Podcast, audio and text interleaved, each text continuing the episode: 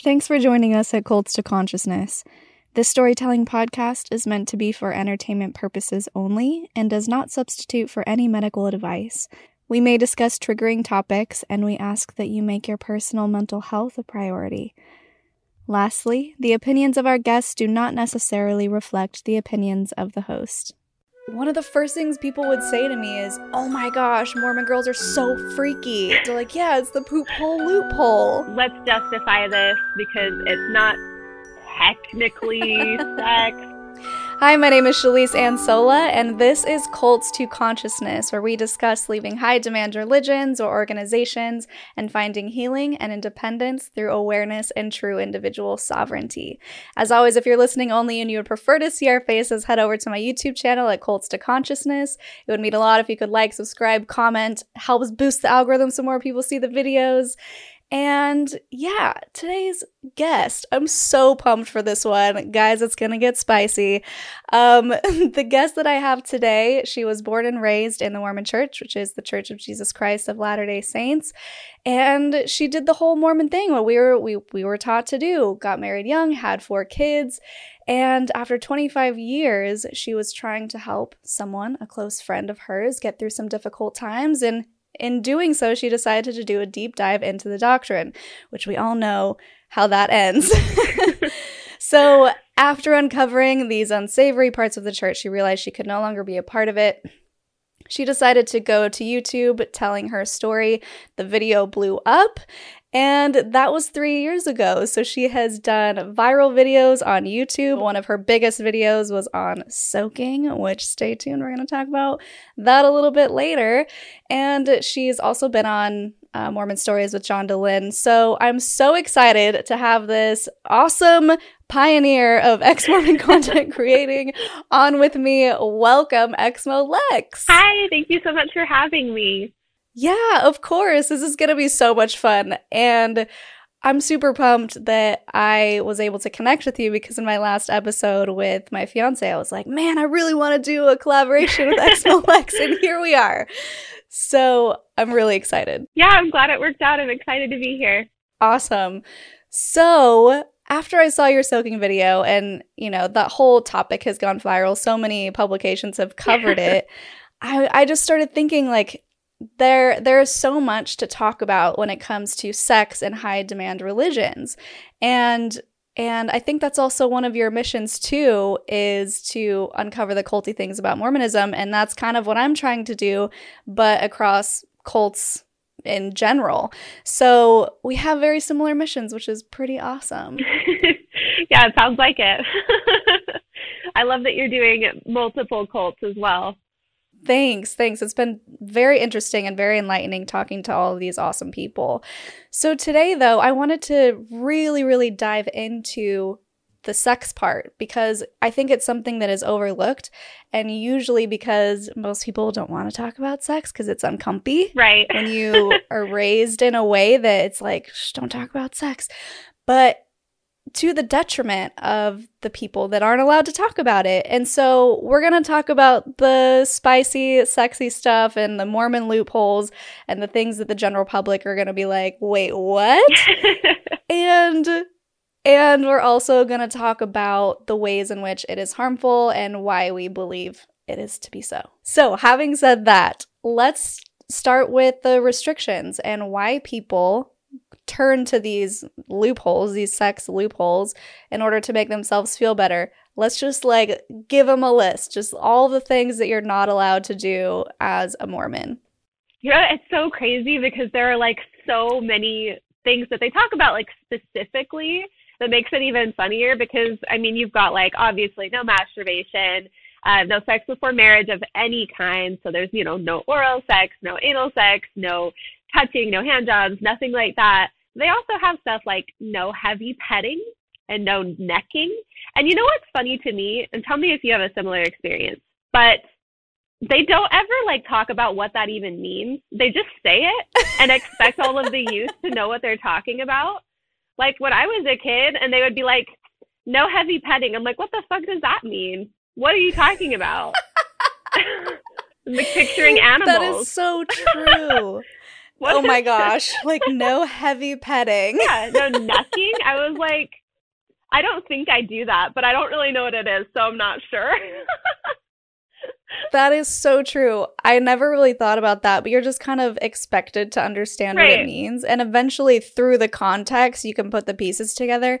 But I don't think I've ever heard a single authority say what that means. And I'm sure people who aren't Mormon are like, what is that? Right? Yeah, we're, we're right there with you. We have no I idea. don't know. We're not not sure, but it, it, it's like you said, like you with the context, you're kind of just like, um, like I'll just not touch anybody, and like hopefully I'll be good.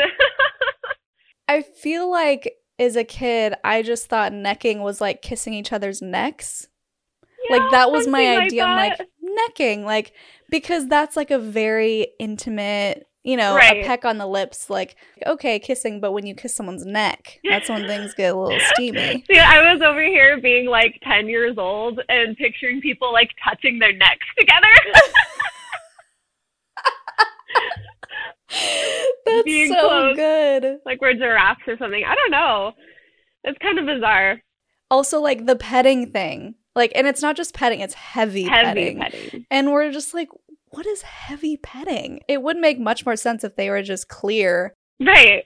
Don't touch each other. Okay, got right. it. Which is basically like what the, what they're going for, you know, like because they do say like you should not touch the private parts of another person's body with your clothes on or Mhm. off. Like, I mean, and they're it's funny because like they you, you'll see Mormons like try to make a case for like no, like we're not that heavily controlled, but it's like if you really look at it, they have detailed lists of everything that you are not supposed to do and they go over it pretty constantly. So it's not like it's just, you know, one general authority that said don't do this. It's like many, many, many over generations, over generations of like um, you know, for the strength of youth and all of these different things, you have these instructions. It's very, very clear.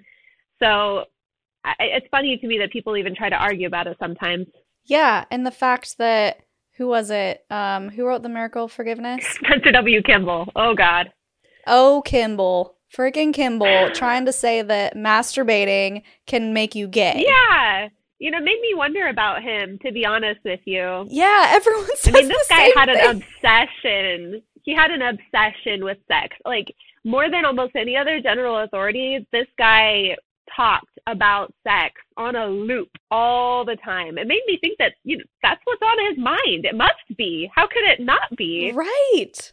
Well, and that's why we're here because we're talking about how sexual repression can lead to all of these awful things, even if it's just like forcing your opinions onto a group of people, right? Yeah. I mean, he literally said that that homosexuality is one step away from bestiality. Yeah. Guys. God, come on. And he's dead Like, serious. that's why everyone's like, "Mm, "Were you gay?" right. Well, and like you said, him teaching that masturbating will make you gay, and he he isn't he the one that also had like specific like way to keep yourself from touching yourself. It was one of the general authorities was Yeah. like literally like tie your hands or like when you're in bed asleep so that you don't accidentally start Yes. touching yourself. Like it's wild. Yes. Guys, this is some kinky stuff here. yeah, I remember that. It was um I think he was the one that gave the little factory talk Yeah. to the men yeah. or the boys, let's clarify to the boys saying that your penis is like a little factory and if you once you get that factory going, aka masturbating, it's just want to it's going to want to keep producing and keep producing and you're just going to want to masturbate more and more and more until you can't do anything but masturbate and like don't turn on that little factory. And so you have these boys that are terrified of touching themselves like what if I'm cleaning it and it goes off? Like and then they feel guilty about it. you know? yeah yeah it's really sad and i feel like i mean it's it's a cause for such shame that it is really really harmful for people like you you hear about things like soaking and stuff and it's like well with you know the context of what people grow up hearing all of these things that you absolutely cannot do because remember and you like breaking the law of chastity, that's the sin next to murder. They have taught that. Right. I'm so glad you brought that up. So like of course like but you're you're a hormonal young person so you're going to basically you are going to mess up and hate yourself. Like that's what's going to happen. Yes. That's the formula. And that's exactly, you don't stand a chance. My goodness, Lex, I was so horny as a kid. I cannot tell you. Like, my sex drive was so high, and I prided myself on not letting anyone touch me. And it only happened when I was a senior in high school because I was removed from the Mormon bubble into Portland and I had a boyfriend who was super sexually active and he basically just convinced me and I was so horny. I was like, you know what? Screw it. Yeah, let's like we didn't even have sex, but I was still like, oh my gosh, like I need something. Like what like I think I found out what masturbation was because it accidentally happened through friction and I I literally blacked out. It was such a good orgasm. Oh my god, And I remember being like, "What is that?" Like I had no idea.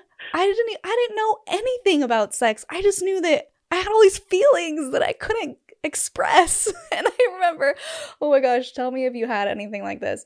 I remember sitting with my best friend. We were going through a Victoria's Secret magazine because my mom got them. I don't know why, but um, we're going through a magazine, and I was like, "This is what I'm gonna wear on my honeymoon, the night that I lose my virginity." Like we were so horny, like we could, we just had to focus all of our energy into a future moment, and and that's another reason why I wanted to get married young because I was just like, I just want to do it finally, you know. Right.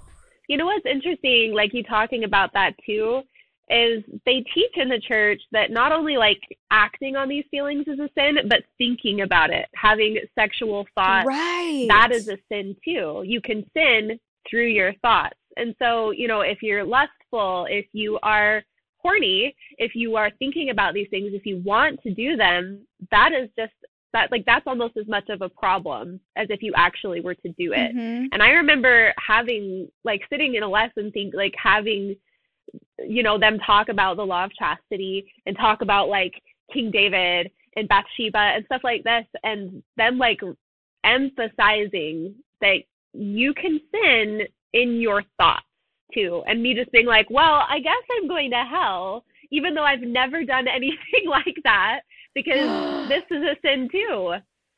Right.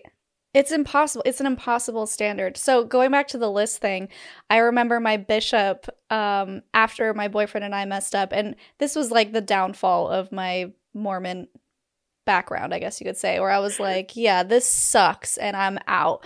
Um, but anyway, after he convinced me to give him head, I was like, oh, okay, fine, let's do it, sure. We'd been dating for a year, mind you, and I was still a virgin. And um, so it happens immediately after. He's like, we need to talk to the bishop. And I was like, really? Really? Awesome. Right now? Like, immediately after. And so I did. It was very traumatic. Very, like, I mean, we could do a whole episode on bishops' interviews and worthiness interviews where you have to describe in detail your sexual sins. But we won't get into that afterwards after he told me yeah i um i don't think you're a good influence on him. I think that it's best if you break up. And i'm like are you kidding me? After that uh my boyfriend comes home with this list eh, on yellow paper. I distinctly remember the color. It's like they'd just been passing them out to all of the people in the singles ward because i was 19 at the time living in vegas. But it went as far as to say uh, don't be alone in the same room together. And I'm like, okay, we're adults. Like, we live on our own. It's not like we live at our parents' house and we can leave the door open or whatever. Right. And it was, it was never stay with them past midnight. And it was yep. don't even enter their, uh, the, the other person's bedroom. Um, all of these things. And I was looking at him like, you can't be serious. Like, you really want to follow these? And he's like, you know what? I think I think in order to make it right with God, I think we should really give it a try. And I was like, okay. So my level of petty was doing all the things on the list. So I remember he's like carrying his laundry into his bedroom and I just stop at the doorway and he looks at me and he's like, What are you doing? I was like, I'm not entering your bedroom. and he just like, he gave me this look, but I was like, Oh "What do oh my you expect?" And then we go and sit down and watch a movie together, and we're sitting like straight up, and he tries to get me to kind of lean over and cuddle, and I'm like, "I don't know, we can't lay down. Like we got to can't lay down together." We got to keep a Book of Mormon distance between us. Thank you. and then and then the best part this was like the height of my petty i was keeping an eye on the time and the second the clock struck midnight i was like well i guess it's time to go and he goes don't you want to finish the movie i'm like i would really like to finish the movie but it's midnight i think i better you know turning into a pumpkin Right. again get out of here what they always told us was the Holy Ghost goes to bed at midnight. So if you're not in bed by midnight, you're gonna sin. Yeah, and I remember honestly having those fears. So I think it was after this point. During that date, I was just being really petty, like I said, and was like, fine, I'm gonna leave. But I do remember hanging out with people into like the the late hours because we did have a fun singles ward in Vegas. Like we went on nighttime hikes to hot springs and stuff, and we did a lot of fun things together. We would go out dancing. In fact, um, before Imagine Dragons was famous, they were friends of ours. Like we would go to their shows at these random casinos and like dance and stuff. So I remember hanging out till 2 a.m. and going, oh wow, like I felt exposed. Like I was afraid that I, because I was already horny, we've established this. I was afraid that now that it's past midnight, there's an even bigger chance that I'm going to mess up. And it's a real thing. It's a real thing. It really is. Wow. See, when you're talking about like not being able to go in rooms together and stuff, and that was like in my house, that was really serious, like very much enforced. But Really. what I wasn't expecting was as an adult that still being very much a thing. So my husband and I, when we were engaged, I went to visit his family at their house, and you know he wasn't living there, so they had just, just like guest bedrooms made up. And there was like a night where I was upset about something. I don't remember what it was, but I was, you know, like crying, and I went to the guest bedroom and my fiance came in with me to like, you know, talk to me and try to make me feel better. And I remember his family being like taking issue with it and like having a problem because we were in the room together. And like keep in mind, like we are adults. I think let's see, I would have been 19 and he would have been 23. We had been engaged. We were going to be married in like a month and a half, and that was a problem. Like they wanted to be there because we should not be in a, a room alone together. That is crazy. I think the issue, I mean there's so many issues with this, but one of the big things is you make you make these kids, teenagers, adults believe that they have no agency or like they have no they have no self-control, right? It's like yeah. if you cross the threshold into a room that has a bed, you won't be able to control yourself. And you you start to be afraid of the dumbest things instead of realizing, "Oh, I have the power. I can make the decision." It's not Right. like if I show my shoulders, my fiance is going to jump my bones. No. Yeah. Men are capable of doing or not doing something. Right. So I hate the whole victim blaming thing where, oh, this woman was raped. Well, what was she wearing? No, that is not her fault. He made his choices because he made his choices. End of story. right. Yeah. And so same, the- same goes with like where you're at. Like we're saying, like where was she? Like what time was it? Like these things are irrelevant yes. completely, and it, it's the same. It's the same with what we're talking about here. If you're gonna have sex, you're gonna have sex. You don't need a bed. You don't need a couch. you Right. don't need a room. Like Right. it's gonna happen one way or another. And I, I mean, some of the first sexual experiences that I had were in the bed of a truck. So Hey. it's not like you don't need a you don't need a mattress. Exactly. And so that leads perfectly into if it's going to happen, it's going to happen. The slippery slope to soaking, as you put it in one of your videos. so now that we've laid the groundwork as far as what's allowed and what's not allowed, which is basically nothing is allowed, people still make allowances because they need to make it okay in their head. Like, I'm doing this and I know it's technically a sin, but maybe it's not a sin. Or maybe it's not as bad of a sin.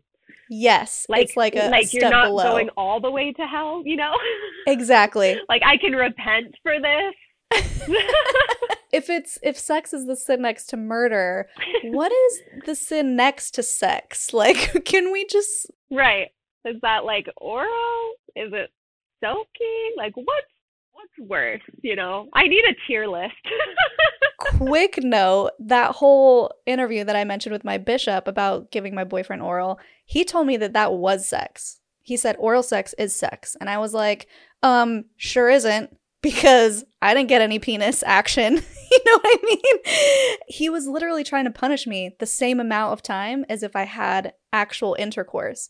I was so pissed. And that, I mean, that's what started my spiral because he made me believe like I was lowest of the low. I wasn't even the dirt. I was the worms in the dirt. I, he said, oral sex is unnatural. It is nowhere to be found in the Bible. And I'm like, who cares if it's in the Bible? And I was like, it's just kissing on another part of the body. And he's like, oh no, Shelise, it's much more serious than that. And I'm like, so that was my loophole that clearly didn't hold up in court, the court of my bishop. oh my god. Like it's it's not in the Bible. Okay. Well, there's tons of incest in the Bible. Does that mean it's okay? Because gosh, they did that all the time. Like That is such a good point. I wish I would have thought of that. Sure wish I would have thought of that. But, you know, I was being traumatized, so what do you do?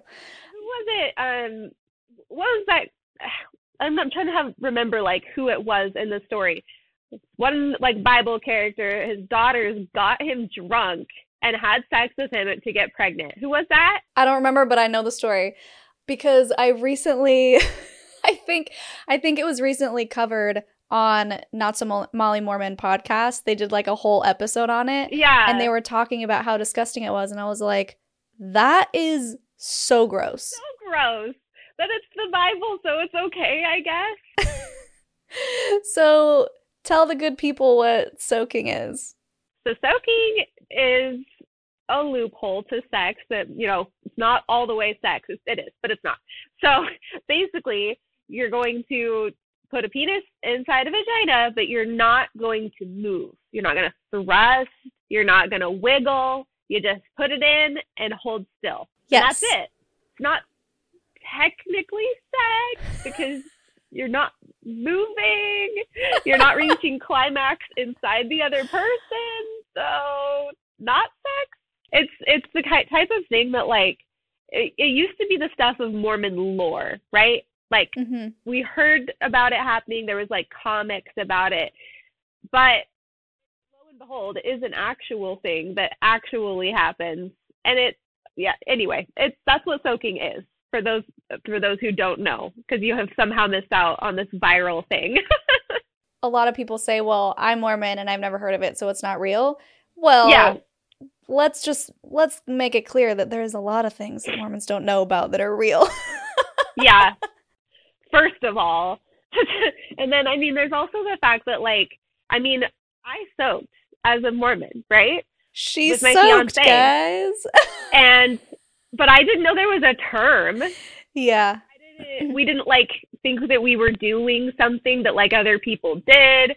We didn't hear about it or know that this was a thing. It was just like something that sort of happened organically and we just like justified it in our minds. And then like five, ten years later, eh, then we're finding out like, oh, like there's a term for that. And it's something that has been done. And oh my God, we did that. I have actually participated unknowingly. So it was actually how I lost my virginity. Basically, I had left the church. I was like, okay, this isn't for me. And I started dating outside, you know, the outsiders, non Mormons. and I was with someone who was just like the worst. But anyway, that's beside the point. Um, he really wanted to have sex, which most men do, most people do. Let's be honest. And it was it was kind of like the oh I'm just gonna put it there, but I'm not gonna put it in.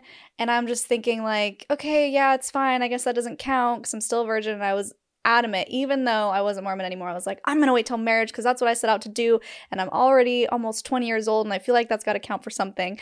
And so it was a situation where I was so turned on, I didn't even realize that he put it in. Like I honestly didn't even feel it wow. Until he pulled out and I was like, oh my gosh, like what just happened? And he goes, we just had sex. I just broke down. I just broke down crying. And I said, you promised me that you weren't going to do that. It's a product of multiple things. One, he assaulted me and he shouldn't have done that. Two, I was so I was so bottled up as far as my sexual repression that I was just so swept up in the feelings and I was just my body was open, like it was ready for it. And right. I just I didn't even realize that it had happened. But the shame and the guilt that I felt afterward, even though I wasn't Mormon, because I had just deconstructed like not even a year, it was probably months actually after I was deconstructing Mormonism, that I still felt like ashamed of myself. And that's also something I wanted to speak on as far as you make all of these allowances and you try and make it make sense and make it okay, but the shame and the guilt is still there no matter what. Yeah. Yeah. Oh, I'm so sorry that that happened. Yeah, it's unfortunate, but also I'm really glad I didn't wait till marriage. right. I guess pros and cons. I certainly had dreamed of that that moment happening much differently as we've established. Right. Um and I I wish it would have gone differently, but also I'm glad that it kind of woke me up to kind my sexuality and being like, "Oh wow, I can enjoy sex and it's okay. I'm not going to hell for it." And also that was when I was 19 and I'm 32 now and just about to get married. Those would have been a lot of lost years. it would have. It certainly would have. Yes. Okay. So we have soaking. We have another one. We don't know if it's actually true, but there are rumors of earthquaking slash jump humping. You want to explain? Yeah. So this one is like soaking, except for you have a third person creating movement. So I've heard either they go like under the bed and kick the bed from underneath, mm-hmm. or like standing on the bed and like bouncing the bed to create some movement. But the people, you know, doing the sex act aren't creating the movement, so it's not a sin. I don't know. it's another one. That one I'm not sure if that's real. It sounds fake to me, but you know, the rumors came from somewhere, I suppose. I heard about that in an, another Not So Molly Mormon episode where it's like a BYU thing because you have bunk beds. So it would be more plausible if you were on the top bunk and you're like, hey, just like come in. But also, who would want someone else in the room? Like you're already doing something that's super yeah.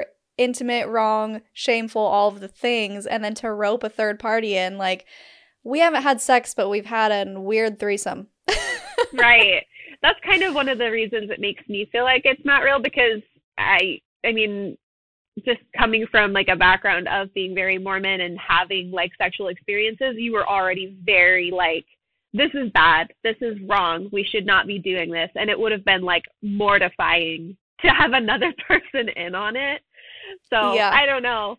But you also have to, you know, take in, in consideration that like I mean, I don't know.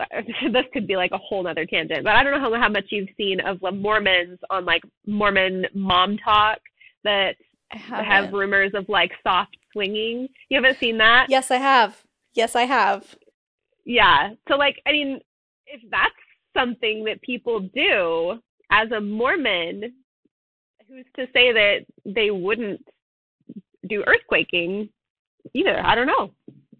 Something to think about. I don't know. That's a really good point. Another one, and I discovered this when I moved to LA. And where are you from? Mormon or Mormon? Where are you from? Utah? Are you Mormon? Yeah, they used yeah. to be like that whole conversation. And one of the first things people would say to me is, Oh my gosh, Mormon girls are so freaky. And I'm like, Really? And they're like, Yeah, they're like one of the only groups of people that exclusively do anal. And I'm like, Really? And that's when I realized they're like, Yeah, it's the poop hole loophole. Oh my God. they say that they, they're still oh. virgins because they haven't had a penis in their vagina, but they'll do anal sex no problem. Have you heard of that? You know, I've personally no experience with it. I don't know anybody that did that as a loophole, but it's not all that surprising because again, it's just another thing that's like, let's justify this because it's not technically sex all the way. So, you know, I could see it happening. That one for sure, yeah. And it's funny to me and it's just now clicking that Mormonism is famous for redefining words. That's true. Right? Very true. Yeah. So it's not sex because sex means a penis and a vagina and thrusting. Yes. Yeah. You know, that's funny. I hadn't thought about it that way, but I can definitely see that being like the um the chain of events in your mind, like the okay, this is how I'm gonna justify this. And again, like it's not like a Mormon would do this stuff that we're talking about and not think that it's a sin. Like they know that they shouldn't. They know that this is wrong and it's bad, but in your head you're being like, well, it's not all the way bad. It's not the worst sin, you know? I'm making this better somehow in my brain. Yeah, that's exactly right. Just like we were talking about, sex is a sin next to murder. So, like, you don't want to have sex, but maybe we can get away with the lesser sins that are less time that you can't take the sacrament and less time that you can't Yeah. go to the temple and less repenting time. I think the most common like loophole is probably either like hand jobs or having oral sex. Those are the ones that like, you know, within my Mormon group that I heard about happening the most and from the youngest ages. And the other stuff it kind of just progressed to. Yeah. Or even just like naked cuddling. Like, Yeah. we're going to cuddle without our clothes on, but that's it. Like, we're not going to, I'm not going to touch you, but you're like clearly spooning me. Right. Or I have dry humping. I've also seen that called like zipper sparking, um, Zipper where you're completely clothed, but like dry humping. Oh yeah, that was my jam. That that was my jam back in high school. Um for sure. We called it dry farming. Dry farming. Maybe that's a northern Utah thing. I've heard Levi loving too. Yeah, Levi loving. that's a good one. That's a good one. Yeah, I remember um dry farming with other Mormon boys like returned missionaries and stuff and them actually ejaculating in their pants and I'm like, "Oh, that was not intentional, but what do you do? Like when and then it's you're sore, like your pubic bone hurts. Like it's not a good thing, but it feels good enough to where you're like, okay, I'm satisfied. exactly. It, it's it's worth it. But we didn't realize what satisfied actually felt like. So to us, we were winning, Right. but we really weren't. right. oh my gosh, it's so sad. I know, and it's sad because I I'm like grieving for my own past, like the things that I had to do or the things that I thought I needed to do to maintain a certain relationship with God, I guess you could say. Like why are we bringing God into the bedroom? But that's a whole nother thing. I think what's most interesting about this is it creates this sort of adolescence even through grown adults where Yeah. we're doing the stuff that you do in high school, the stuff that you do it's like a 15 year old like grinding on each other hand jobs i mean a hand job can be great don't get me wrong but when you're limiting yourself to an adolescent form of sexuality you carry over that mentality as a grown adult Right. I mean, it, it expresses itself in a lot of ways, and it, it's sad too because you think about like, you know, a lot of Mormons get married very young, partially because you want to finally just have sex. Like, it doesn't even matter who it's with at that point. Like, you just want to Yeah. get married so you can have sex. But some Mormons, they don't find the right person, and so you end up, you know, going a long, long time without ever having a real sexual experience. And like you said, there's a lot of immaturity with that. There's immaturity not only in, you know, not having had a sexual experience, but also like being repressed, having an immature sense of humor, because these things are like overly funny now because we've never been able to talk about it before. And yeah it's sad. It's really sad. I don't know if you ever, you know, had a um like somebody in your ward or somebody that you knew that like never got married or you know had reached an older age and never had gotten married but i had a young women's leader who was i think in her like late 40s and had just never found the right person and had resigned herself to like i'm just going to be single for my whole life and that is my calling in this life. And obviously as a you know a very um you know orthodox mormon she was not going out of her way to have sex outside of marriage she was just going to be a virgin for her whole life and how sad is that That is really sad because sex can be so beautiful and so connecting. And I mean, there's a reason most people yell, oh my God, when they're having sex because it's a spiritual experience if you're doing it right, you know? Yeah. Let's talk about all of the other distortions that it causes. We know that that Utah is one of the highest number of porn subscriptions. They watch the most porn, which is saying a lot because porn is a huge, huge sin. People get divorced. Mormons get divorced when they find out their partner has been watching porn because you're also not allowed to masturbate. Right. So that has split people up. And this is these are married couples. Right. And again, it's I mean, I feel like this is something that most people, most Mormons are going to have some sort of experience with as, you know, a younger person and that's going to carry over when they get older as well, but it, it's interesting that like what you're saying that it has the highest number of porn subscriptions. It's something that like as a Mormon, you would not believe that's true, right? At least I wouldn't yeah. have. I would have been like, there's no way that's real. Somebody is just making that up because mm-hmm. we don't do that. But like in the back of your head, like, yeah, I've definitely, definitely seen some porn. For sure. I don't know. It's wild. Yeah, I remember the first time it was my my sinful boyfriend in high school that got me to do something other than dry humping. he showed me this video of this dance. It was a couple. They were like super sensual and they were doing a dance that if they had their clothes off, it would be like sexual positions. And I remember getting so hot and bothered by that video. And I look back now and I'm like, this is a prime example of why repression just causes all of these other distortions or it causes it to come out 10 times more intense than what it would be if you just like saw people having sex like oh that's porn like people right. everything is amplified and then they get locked into this loop and imagine like imagine also and I've been there actually as a Mormon you watch porn but then you're like oh I can't touch myself and then it makes it even crazier. Like you're having these intense feelings and you feel too guilty to relieve yourself. And then if you do, then it's like you feel like you're the scum of the earth after doing it. Right. That. Yeah, it's definitely the kind of thing where it's like if it did happen, like you would try to not, try to not, try to not, and then if it did, immediately you are like, wow, I am the shittiest person in the entire world. Like, I deserve to die. I hate myself. Like, it was bad. Right. And this is a healthy thing for humans to do. We have ultrasounds of of literal infants in the womb touching themselves. Like we know that it's a healthy thing for humans to do.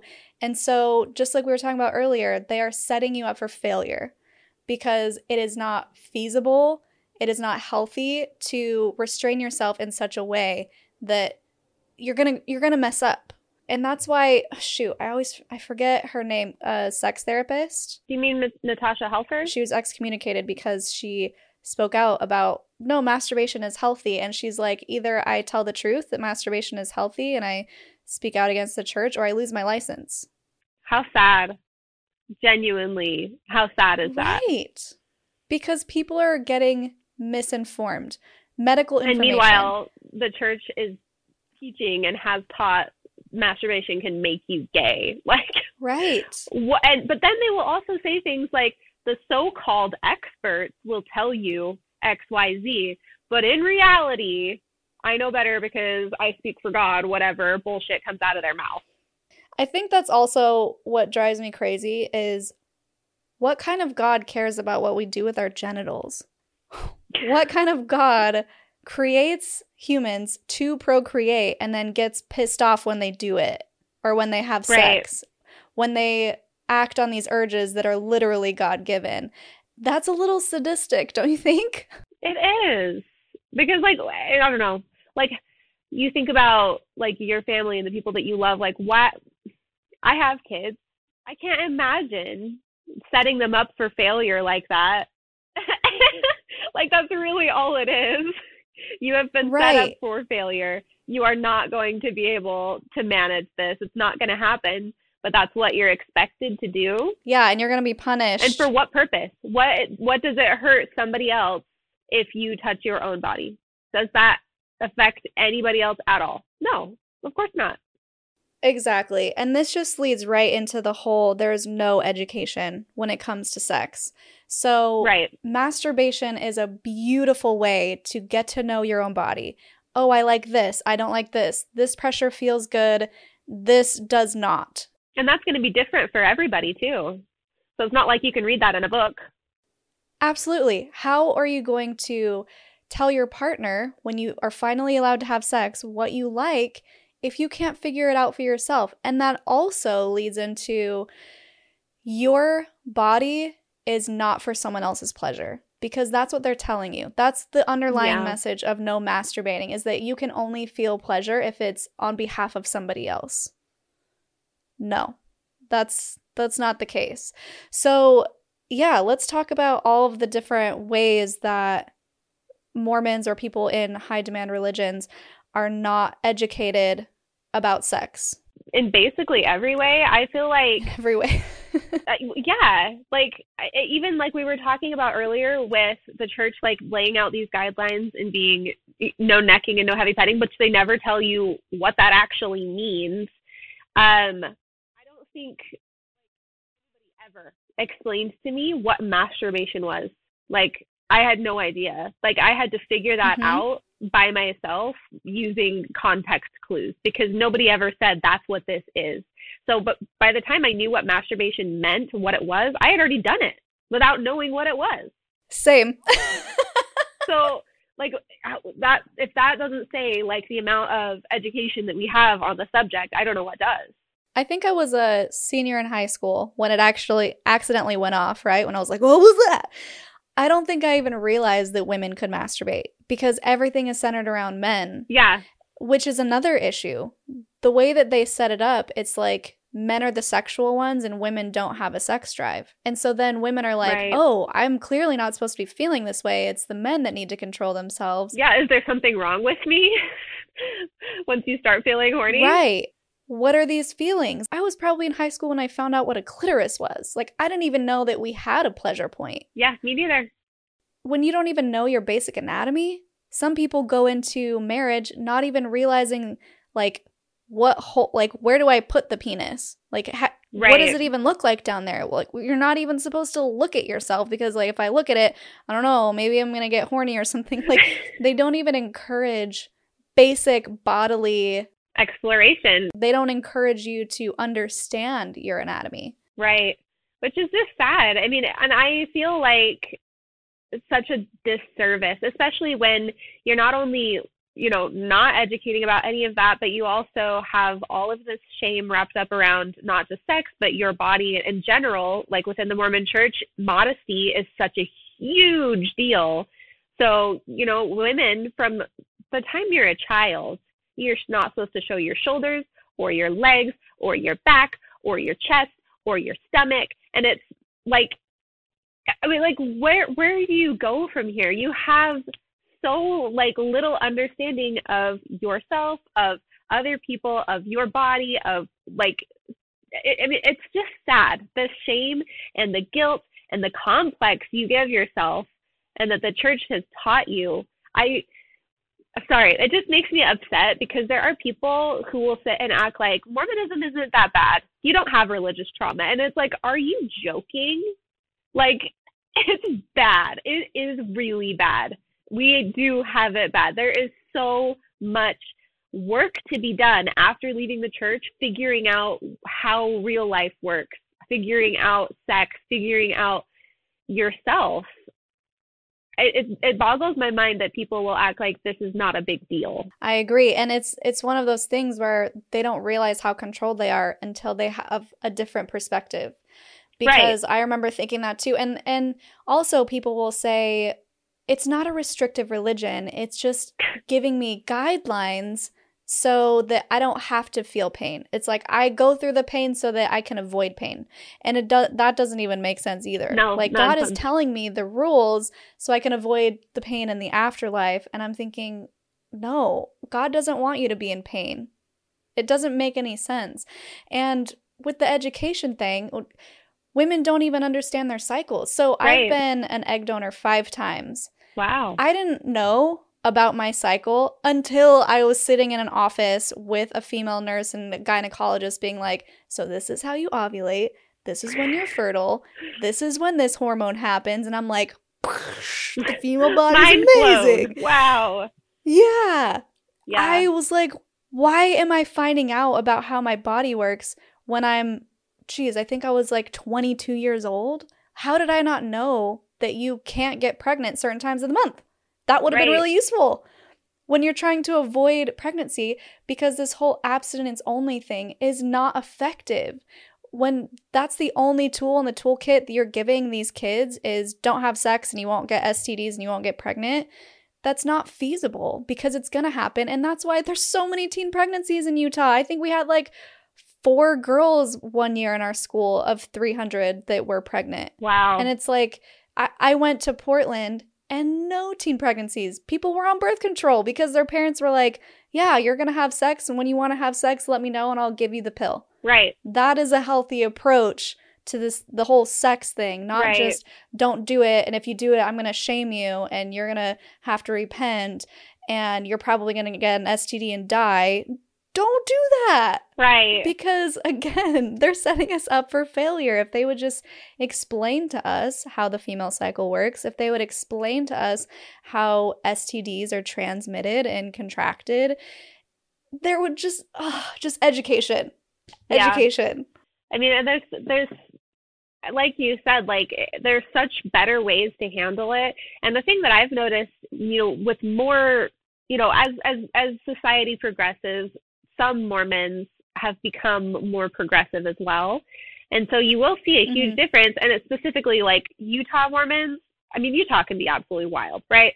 And a lot of times out of state Mormons are a little bit more normal, like for lack of a better word, they're n- more normal. yeah So I've seen Mormons, you know, outside of Utah that have like realized, like, yeah, like my kid is sexually active or they want to be sexually active and go on out and, you know, bought condoms for their kid because that is so much better than dealing with a teen pregnancy. And I feel like it's something that at some point the church is going to have to start changing because there are just so many issues with a abstinence only education, if you can call it that. And one of those too Mhm. ends up being that we know absolutely nothing about consent. And where does that lead? Exactly. I'm so glad you brought that up because this is huge. So, another thing that happens within Mormonism is that women are taught the priesthood holders, you do what they say. Like, they have the power of God, you don't. You're there to serve them, basically Yeah. which also leads into sex. So when a husband says to his wife, I want to have sex, she is expected to comply.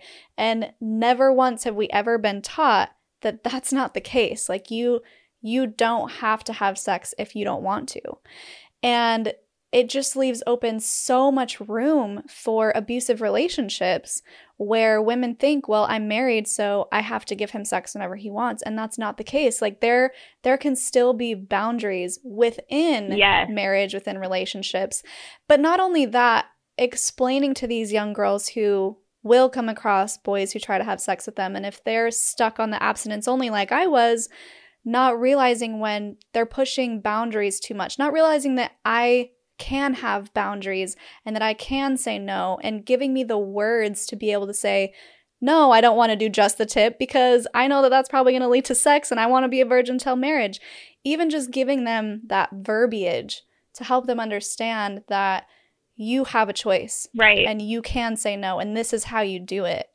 Yeah, I thought it was great too that you brought up like the boundaries within marriage too, and also the fact that like I don't know if you ever felt this way, um, but I definitely did. Like as a young person, and you know having relationships, um, being with guys, and you know not even having sex, but you know having these other sexual encounters, where I would feel like pressured into doing things that I didn't want to do because the guy would act like, well, if you don't give me this I'm going to have to go look for it somewhere else. And then it suddenly became my problem that, you know, he is interested in doing XYZ and that would be my fault.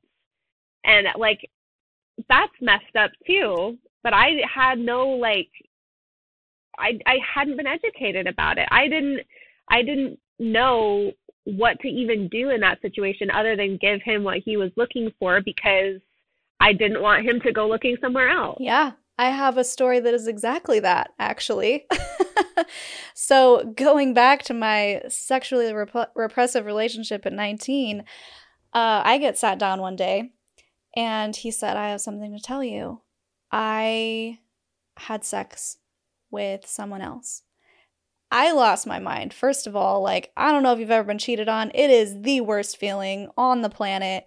It's just like I'm worthless. They don't love me. Like, of course, things that probably aren't true, but you go down this spiral. And then he said, um, well, there were two women. And I'm like, what? There's two? Which, oh my gosh, I almost forgot like the worst part of the story. Back up. He starts this conversation by reading me a book. And I've looked for this book. I can't find it. I don't remember the name of it. So if you know the name of this, listeners, please put it in the comments. It was this book, and I, I think it was like a religious context about how when we come to earth, some people choose to be oppressors and some people choose to be victims. And if we didn't have the oppressors, we would never get the chance to learn to forgive.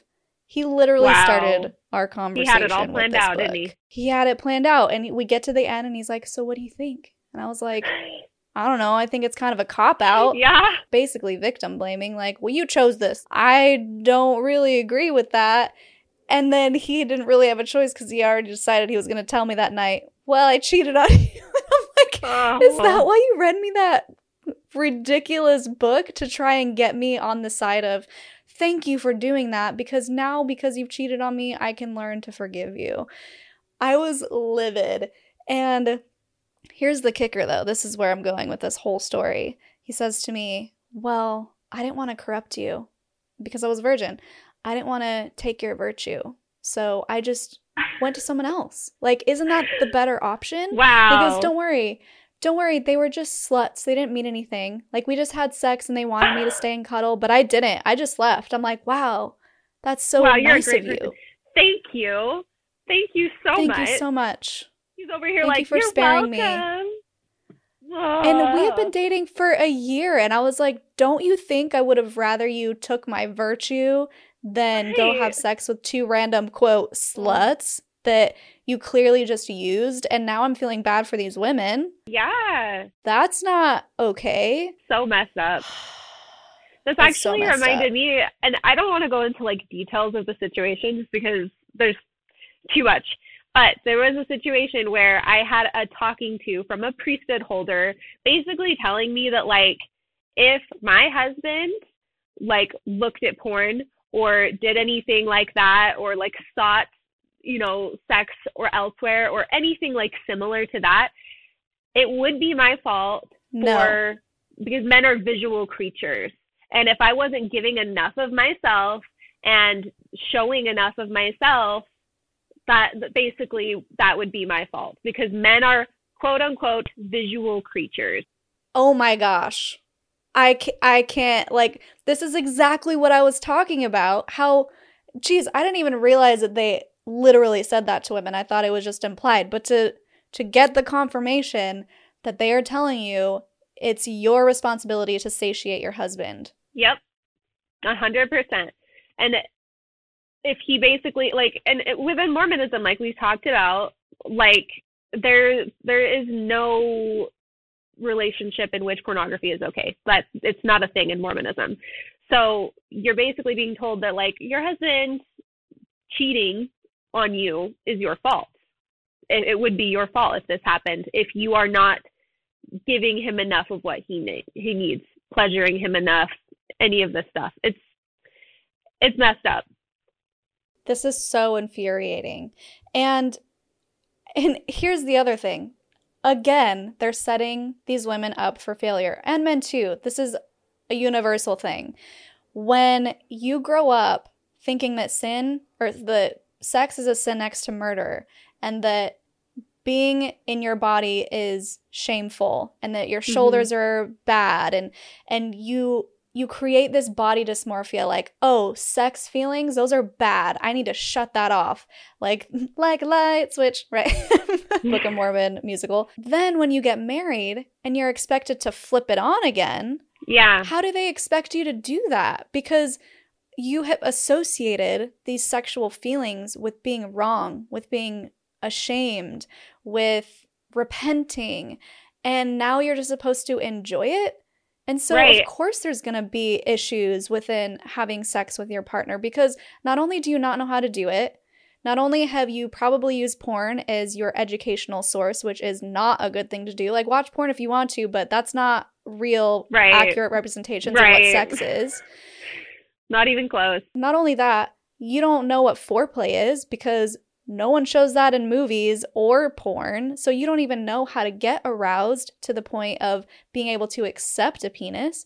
There's so many things that are working against you that, of course, like you're not going to have a shot. Right.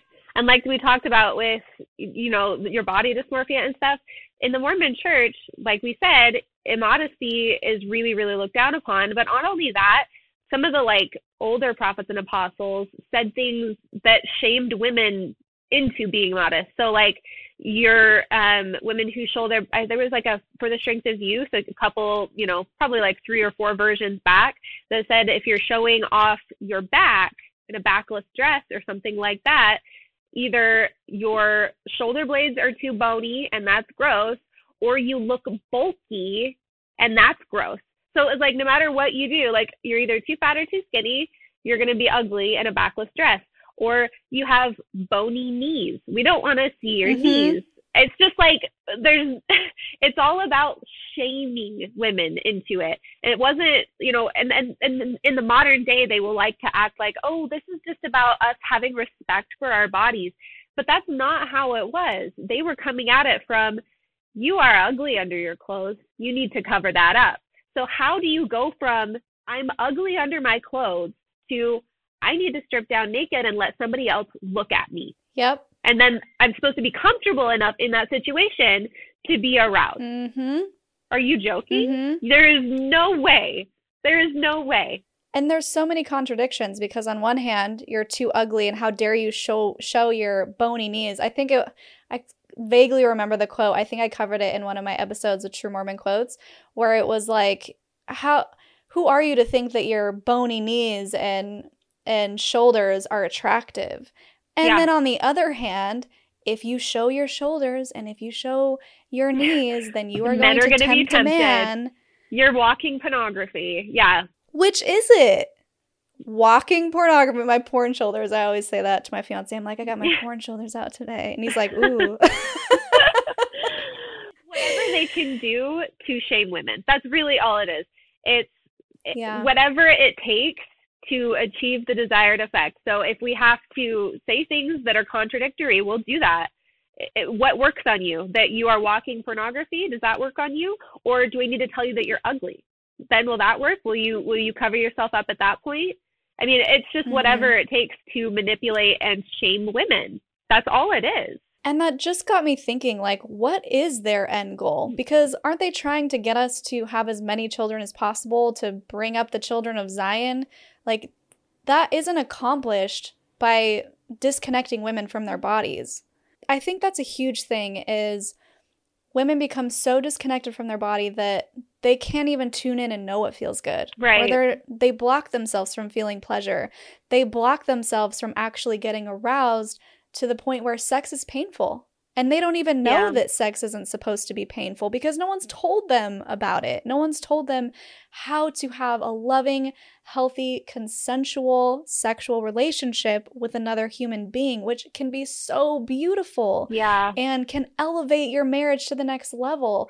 But without the education, and, and then you add on the shame and the guilt, it's so hard to get there. And it takes Yeah. couples sometimes 10 years to get to the point where they're they're actually like enjoying sex. Right. I mean, even just um when was it in the 80s and I found out this later that they were telling people who were married not to have oral sex because it was a sin. Yeah, And if you have yeah. oral sex, you should tell your bishop. And I'm like, guys, get out of the bedroom. Like, this is not your jurisdiction. So not your especially when you're married. And at that point, like you're having more communication with your bishop about what you're doing than you are with your partner. Yeah. So, like, You're not setting healthy boundaries. You're not figuring out like what you're comfortable with. Like, because there's certain things that like certain people are and are not comfortable with, and that's fine. You know, Mhm. because some people are monogamous and some are not, and some people, you know, want to watch porn and have sex and do what people on the screen are doing, and some people don't. But you don't have these conversations because you don't talk about it because it's Mhm. a sin and you are used to that being a sin. So you like you're talking about they said, "Oh, like you shouldn't have oral sex. You need to talk to your bishop about that." You go talk to the bishop, you're probably telling the bishop more than you've ever talked about with your partner because that's, you know, the mediator, which like why would that be the case? Why is he involved, especially between two married people. This is what you wanted, right? The church wants you to get married and have kids. Why Mhm. is the bishop involved in any of these decisions at all? Oh, I it's so agree. and he's not he's not licensed to talk about these things. he's just some guy. He's the guy down the street. Like it's not the guy. He's your friendly neighbor. No. He doesn't know how to handle these situations. He doesn't know how to coach a woman into being able to feel pleasure because it's not just a physical thing. It's not like, well, have your guy do this before sex. No, it's a lot of it is mental, Right. especially for women. We are very emotional, mental creatures when it comes to sex. If we're not turned on, it's like, sorry, my body's not doing the thing. Like, right. Yeah. I, I don't know what to tell you. So, people need actual help, licensed psychologists and therapists like Natasha Helfer who know the information and know how to help you. So, Right. yeah, I, I love that you brought up communication, and I never thought of it that thought of it that way. That yeah, the bishop knows more about your sex life than your actual husband because you're forced to tell him these personal, intimate Yeah. details. Well, and and the church has encouraged that. So it's not like I was just saying like, oh, like go around talking to your bishop. That's what you're supposed to do. You're having issues, you go talk to your bishop. You receive counsel from your bishop. Mhm, And again, mhm. that is just some guy. He is a guy that lives five doors down and works as a Walmart greeter. Like he is just some guy. Like it doesn't have to be anybody in particular. It's just whoever the Lord chose. And to be perfectly honest with you, that doesn't always work out. One of my bishops was a sexual predator who is now in prison. And he was the one wow. that everybody was telling all of their issues to. So it's just some guy. He has no credentials, he has no qualifications, he has no license, and all the while he was a predator. So Wow. you're not getting help, right? You are not receiving any sort of real help with this. You're just talking Yeah. to a person who could be anybody. Yeah, it's it's dangerous and they tell you that these people are called of God so you trust them. You do. And that's what causes a lot of the problems. I feel like that is Uh-huh. what a lot of this comes from is you take somebody who, you know, on their own maybe isn't a good person. then you put them in a position of power over children.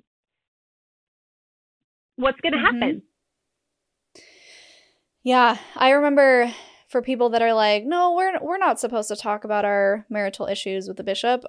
The reason I found out my parents were having or my dad had an affair on my mom was because I went into the bishop. They they set up an appointment for me to go and talk to the bishop and he's the one who told me what was going on. Oh my god.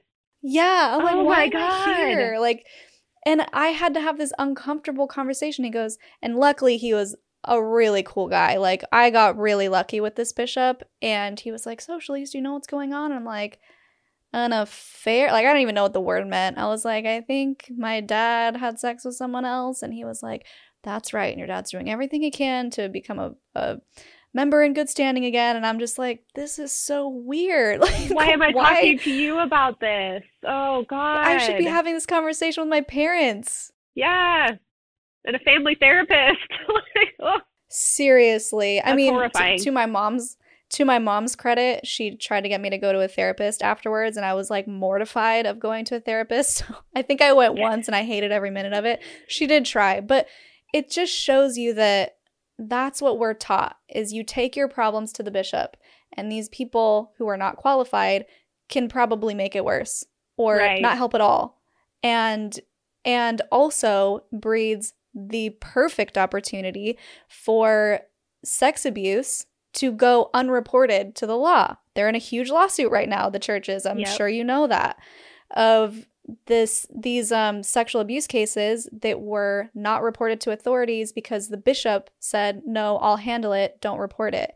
Meanwhile, this poor little girl continues to get abused because the bishop doesn't say anything. And that breaks my heart. I just I want things to change, and I know you do too. And I'm not trying to like let's take down the Mormon church. I want the I want them to fix what they're doing so that if people choose to believe that way, they can have a better shot at having a better life without the guilt, the shame, the perpetrators, um, without the abuse. That's all I want. Right, and I I mean that's that's exactly. You could not have said it better. Like it, it really comes down to wanting other people to have a better experience than we did. I mean, it was not Mhm. easy. It's been very difficult, and on the other side of it, it's been very traumatic. Of course, we don't want people to go through that. I mean, most of the people that I love and cherish are members of the church. Mm-hmm. I I not over here like burn the church to the ground. It's I I want you to be happy and healthy. And there's there's changes. There's actual real changes that can be made to make that happen. It's totally plausible if the church would implement Yes. them. Yes, 100%. It's not something that it's like, well, I guess that's just how it is. No, things can change and and usually it takes the the Exmo Lexes and the John Dehlins to speak out about something then magically the doctrine changes and you're like, "Oh, that's Yeah. convenient. Interesting." wow. I just did a whole episode on that. Wonder why they were suddenly inspired to make a change after they excommunicate the people that speak out about it. yeah. Oh God. this leads into my Linda Listen moment. Is there something that you want to say, either a spicy, I need to get this off my chest to an organization person, or something that you want to say that is inspirational to our viewers who may have gone through something similar and your advice? Let's see. Listen, Linda. Sex can be such a beautiful, magical, spiritual experience if you are educated, if you are smart about it, if you have communication and consent, and your religion, your God, your bishop is not involved. Amen. I will attend the Church of Exmolex any Sunday of the week. Well, this conversation has been amazing. I'm like so pumped. Just, you know, you just get amped about this stuff and you just want to tell the world everything and just listen, you know. So, thank you so much for coming on and having this amazing conversation. I think it's going to help a lot of people. I'm excited for people to see it. Um, before we pluck all of your channels, is there anything else that you want to add? Um, you know what? Go out there and have lots of sex. Go to a sex shop and look at everything they have and buy a bunch of it and have a great time. Yes, I'm for that 100%. Buy a vibrator, all the toys, like vibrators are your friend. Um, amazing. So tell everyone how they can find you, connect with you, watch your content. Uh, yeah, you can find me on uh, YouTube, TikTok, Facebook, Instagram, Twitter. I kind of have all the different things. Um, all of my handles are exmolex at exmolex. Go to my YouTube channel. All of it will be linked there, exmolex. And uh, yeah, if you want to see more content, if you want to see me be a little bit spicy sometimes, a little bit angry sometimes, a little bit sad sometimes, you get a little bit of everything. I love it so much. I love that you're authentic with your viewers, you tell it how it is, and you present it in a way that I think is digestible to where people I mean, I've I've saw I've seen the comments on your your things like, "Oh, she's the reason that I left because she planted a seed." And or like she got me so mad about something that she said that I went and researched it and realized she was right. Like that's the stuff that we need. So thank you for what you're doing. It's amazing and I hope you continue to do that. Thank you so much. I appreciate it. Of course. So, thank you for watching, everyone. And until next time, follow your highest excitement, be conscious, and be well. Thanks for listening. If you like what you hear, it would mean a lot if you could like and subscribe on YouTube and leave a review or a comment to help with our visibility. You can also find me on social media at Cults2Consciousness or reach out by email at cults2consciousness at gmail.com.